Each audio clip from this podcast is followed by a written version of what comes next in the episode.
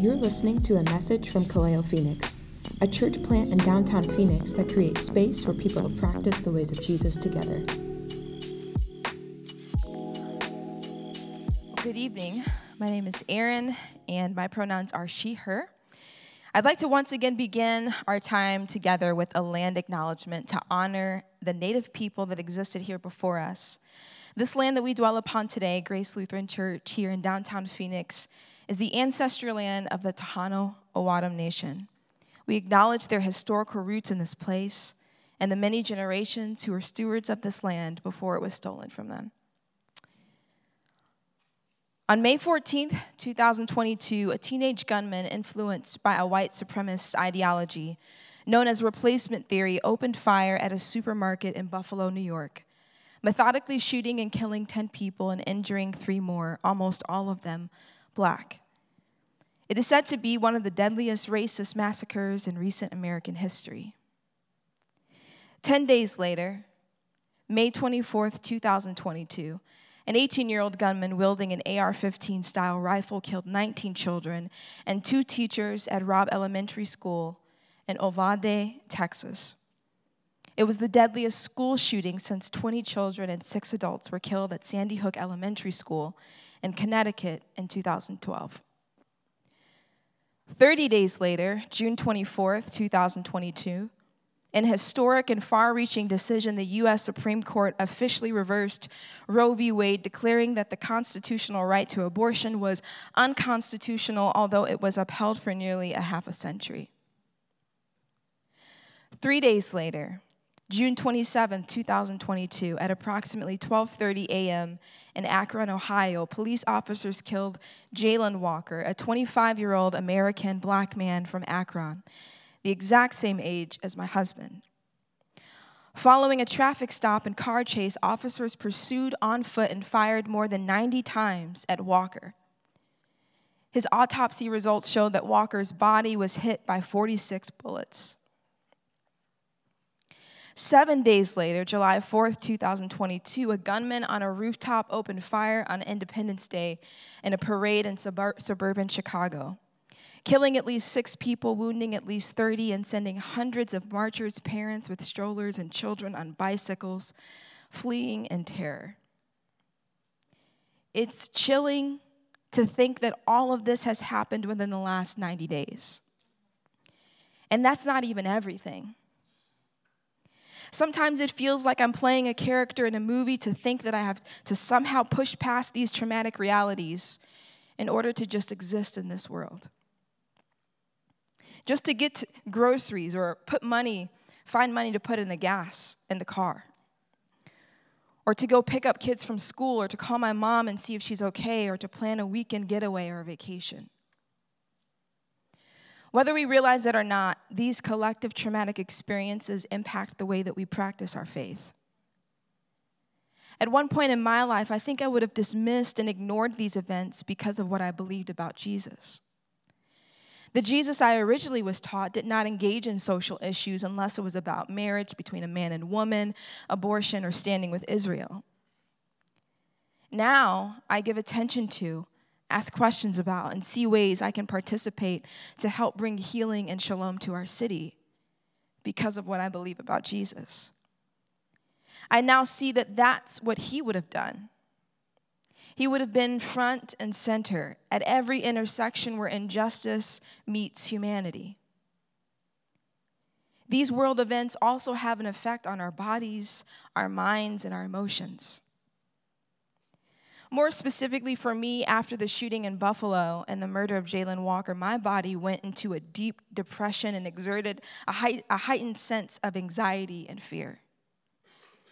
I found myself on a subconscious level desperately wanting to put myself in a world of safety, to drown out the harsh reality that I live in an anti black society. Without fully knowing why, I found myself binge watching or binge watching, wait for it, The Real Housewives of Atlanta. Okay? Now, I know several people that have watched it, but I never really got into it myself. I know that it's known for its drama. But for some reason, after all that had transpired in the world, it became my scapegoat. And after further reflection, I realized there was something in me that deeply wanted to see black women live. I wanted to see black women have joy, find love, do well in business and in life, and to figure out how to reconcile their relationships with one another. For some reason, this show provided me with a reality that contradicted the one I was experiencing in the world. This is not meant to encourage you to binge watch Real Housewives of Atlanta, although if you want to, go for it. It is simply a true and honest reflection of how the anti black society of America affects my own mind body from day to day. I have the privilege of being mentored by a black woman named Dr. Reverend Cassandra Gould, who is a longtime pastor and senior strategist for Faith in Action in Washington, D.C. Of what I know of her thus far, she is everything I want to be when I grow up. As one who exists in community development spaces and community organizing spaces, she has the language that carries people from Jesus that develops people's hearts across the bridge to become an embodiment of a Jesus who seeks social and political change that reflects true shalom, heaven on earth. Her mentorship of another activist in Buffalo, New York, led her to be on the ground after the mass shooting. She shared with me how she and her mentee accompanied the police as clergy as they gave the devastating news to families that had lost their loved ones. She hugged them, loved them, grieved with them, prayed with them, and she attended seven of the ten funerals. And as she told me these stories, she reminded me of the unique need for clergy to show up for people there are so many clergy who are caught up in speaking words that sound good but don't know how to be there for people when they need them the most. I was so touched by her words, I almost felt like I was there on the ground with her as she described to me this experience. And after she told me these stories with a kind and caring voice and genuine eyes, she looked at me on my computer screen and asked me how I was doing and I cried. And as I cried, I felt the anxiety in my body release. And I felt the worry and the fear that I was carrying in my neck and shoulders, hands and feet. Find safety in another black woman pastor asking me how I was doing. She was a space I didn't have to explain how I felt. I didn't have to explain what my experiences in the world or what my people feel when we hear another one of us has died inhumanely without justice. She already understood all of that. She's a pastor, a black woman, a mother, maybe a grandmother, an activist, a community leader. And in that moment, I saw my future self say back to my present self, It's gonna be okay. And in that moment, I remembered why people of color need other people of color. Why single moms need single moms. Why those who exist in the LGBTQ plus community need other people that also exist in the LGBTQ plus community. Why immigrants need other immigrants.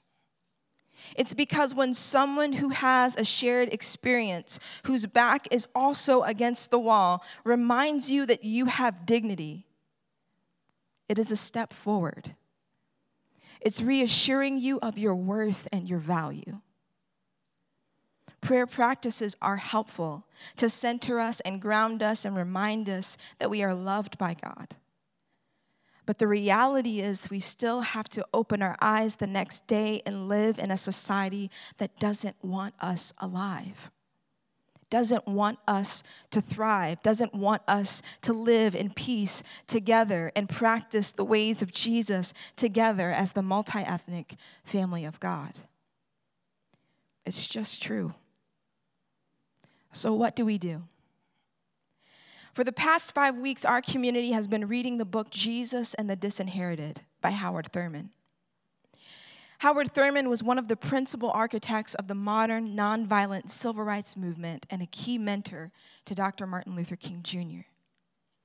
During the 1920s, he was one of the most articulate and visible theological figures in the national student youth movement. He was the student movement's most popular speaker for interracial audiences. He was also a leading voice on the changing ministry of the Black church. It was through Thurman's experiences during this time that his faith in interracialism began to take root. In 1943, A.J. Muste of the Fellowship of Reconciliation invited Thurman to recommend a student to help co pastor Fellowship Church in San Francisco. It was the first major interracial, interfaith church in the United States. To Muste's surprise, Thurman offered to co pastor the church himself. And Thurman's ministry at Fellowship Church from 1944 to 1953 was deeply influenced by his experiences while traveling abroad, particularly his meeting with Gandhi. Through the establishment of Fellowship Church, Thurman brought together people of different faiths, races, and classes in common worship and fellowship. This church has been designated as a national historic landmark for its creative and pioneering social vision. Mind you, his book, Jesus and the Disinherited, came out of five years into co pastoring Fellowship Church and deeply influenced leaders of the civil rights struggle. In his book, Thurman offered the vision of spiritual discipline against resentment that later informed the moral basis of the Black freedom movement in the South. And during these years, he regularly advised leaders of these organizations, including Martin Luther King Jr. Thurman influenced intellectually and spiritually an entire generation that became the leadership of the civil rights movement. Thurman left a profound intellectual and spiritual influence on King. King, for example, reportedly carried his own well thumbed copy of Thurman's book, Jesus and the Disinherited, in his pocket during the long and epic struggle of the Montgomery bus boycott. Drawing from Thurman's views, King understood Jesus as friend and ally of the dispossessed. To a group of Jewish followers in ancient Palestine and to African Americans under slavery and segregation. That was precisely why Jesus was so central to African American religious history. Somehow, Martin Luther King Jr. figured out how to nurture spaces in marginalized groups where the Jesus of Howard Thurman could grow and flourish. Somehow, like Daniel, he figured out how to exist as a Jesus follower in the midst of Babylon. Somehow, he figured out how to nourish the beauty of being black in an anti black world. Somehow he figured out how to nurture and grow a Jesus that cares about the marginalized in the midst of a world that embraces white Christian nationalism and white supremacy. Somehow he did that. It's as if he lived in a greenhouse with an atmosphere that was different from the world that he was in. This is the great question that I've been asking myself for weeks. How do you create and nurture spaces to grow things that the world is burning down? How do you create and nurture spaces to grow a beloved community, a multi ethnic family of God that values abundance and dignity for all while living in a world that is tearing it apart? Something tells me that Thurman didn't create a new Jesus. His eyes could just see the Jesus that had been there all along. Thurman could see that Jesus lived in contradiction. Jesus made those who could not see see. Jesus made those who were bleeding out stop bleeding.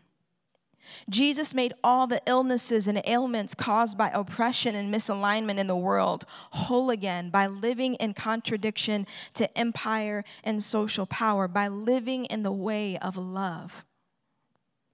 And this was good news to the poor. This was good news for those who were least, lost, left out, and looked over. Thurman had clear eyes to see how spiritual cultivation is a necessary accompaniment to social activism. The relationship of Thurman's mysticism and King's activism provides a fascinating model for how spiritual and social transformation can work together in a person's life. Thurman and King could see that Jesus lived in contradiction. Our passage tonight is Luke 19.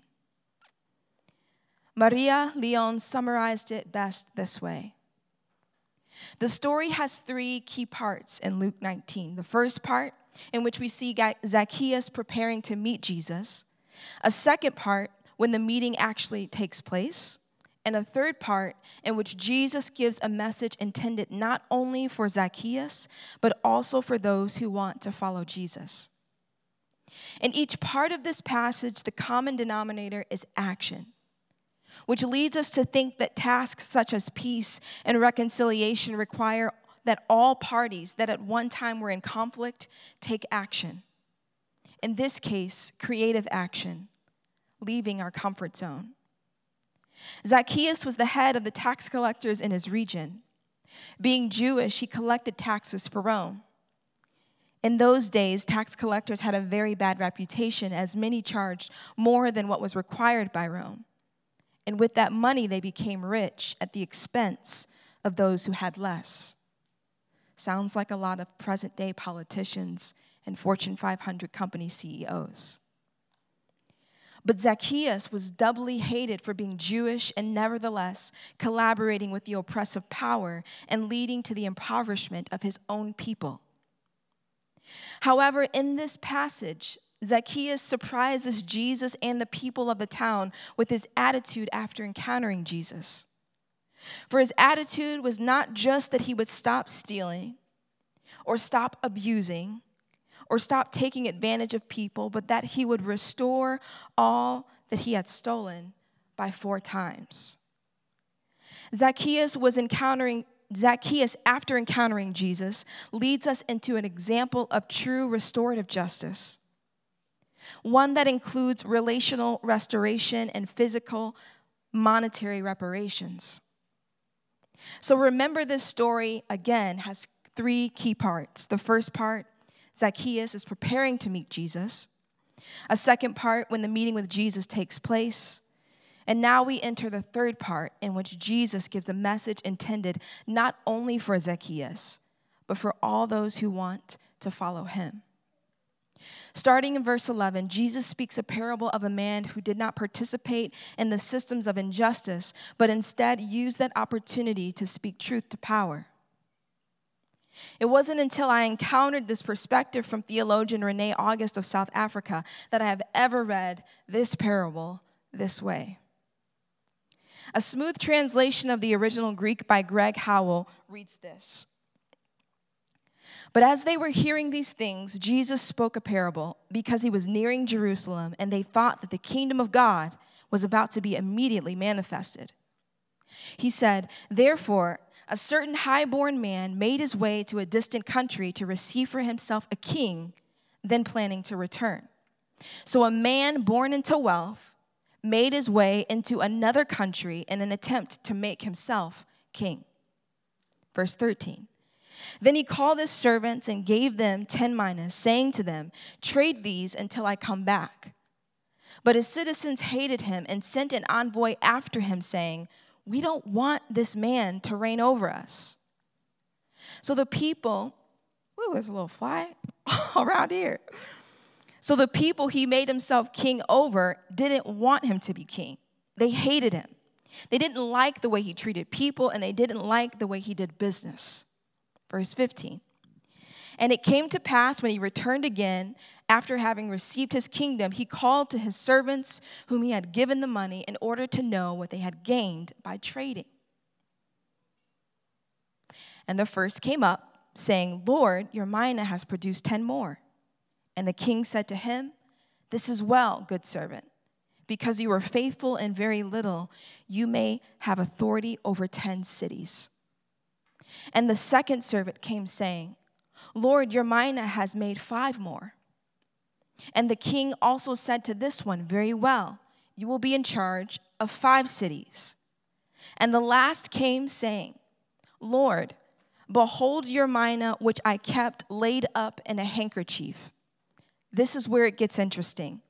This servant chooses in this moment to speak truth to power. Verse 21 I feared you because you are a harsh man You take up what you did not lay down, and you reap what you did not sow. But to that servant the king said, Out of your mouth I will judge you, wicked servant. You knew that I am a harsh man, taking up what I don't lay down and reaping what I don't sow. And why did you not give me my give my money to the bank that upon my return I would have received it with interest? And to those standing nearby, watching all of this unfold, the king said to them, Take from him the mina and give it to him who has ten. And they said to him, Lord, he already has ten mina. And the king said back to all of those who were watching, For I say to you that everyone who has, more will be given, but from him who has not, even what he has will be taken from him. Moreover, the king says, To my enemies, those who were unwilling to have me reign over them, bring them here and slay them before me. As if to say, Watch what happens to those who go against the system. Watch what happens to those who live in contradiction. The hero of the story is not the man who multiplied his talents, for that man knew also that the king was unfair. He thought only of himself. He served himself. He took from those who didn't have anything and gave it to those who had. But the hero of the story is the man who refused to participate in the system orchestrated by the king. This man knew what the king would do to him if he didn't submit to the system, yet he did it anyway.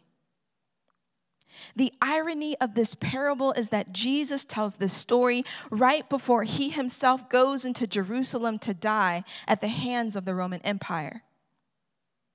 Jesus gives us a parable and then lives out in reality what it means to live in contradiction to a world ruled by social power to live in a way of love and shalom that speaks truth to power. Jesus has been warned repeatedly to stay away from Jerusalem lest he be assassinated. But Luke tells us that he nevertheless presses on toward Jerusalem, walking ahead of his disciples. Let me remind us collectively that it is this Jesus that we say that we follow, whose ways that we practice. But if he has risen from the dead, then he truly is the greatest of them all. Because even the Roman Empire's desire for social power and obsession to kill could not constrain Jesus. And even injustice could not defeat Jesus.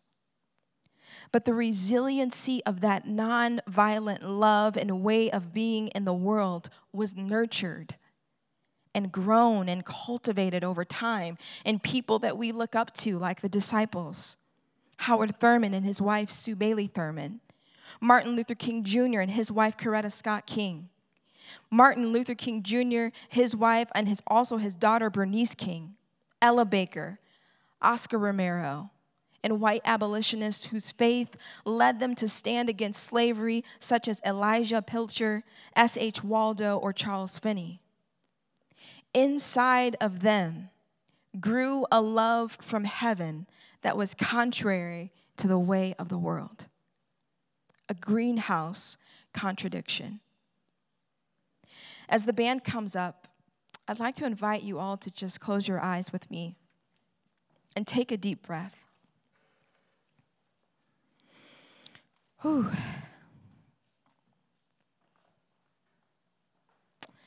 Reflect on these questions with me.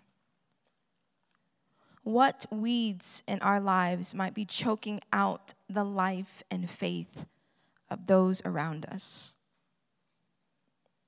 What phobias might we have to rid ourselves of so that our brothers and sisters who are cast out by Christian nationalism or supremacy can flourish among us?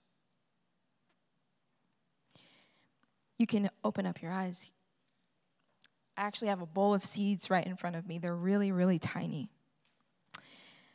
And as the band plays this next song, you're welcome to come up and grab one if you'd like. but I wanted to give everyone the opportunity to hold a seed. I've actually been growing some seeds in our little podcast room at the apartment. And it's taken some time, but they're just starting to sprout. And this was an exercise my therapist actually encouraged me to do because she wanted me to have a physical, visual representation of what it means to grow something, to cultivate something. That these seeds that we plant and the things that we believe Jesus may be wanting us to grow in our own lives take time. The things that we have to grow as a community is not something that will happen overnight but something that must be tended to and nurtured by all of us so that we might participate with Jesus and join with him in his way of being in the world. So during this next song, hold your seed and remember it takes time. Ask Jesus what he might be inviting you to nurture and grow as a participant in this multi ethnic family of God. Is it dignity? Is it belonging? Is it trust? Is it holistic health? Is it safety? Let us pray. Father, Son, and Holy Spirit, we acknowledge that you are love, that you affirm us, and that you believe in us and you trust us to collaborate with you in your mission to bring heaven to earth. Thank you, Lord, for your goodness. Amen. For more resources or information about Kaleo, please visit our website at kaleophx.com or follow us on social media. If this episode has been helpful to you, let us know or share it with someone you know.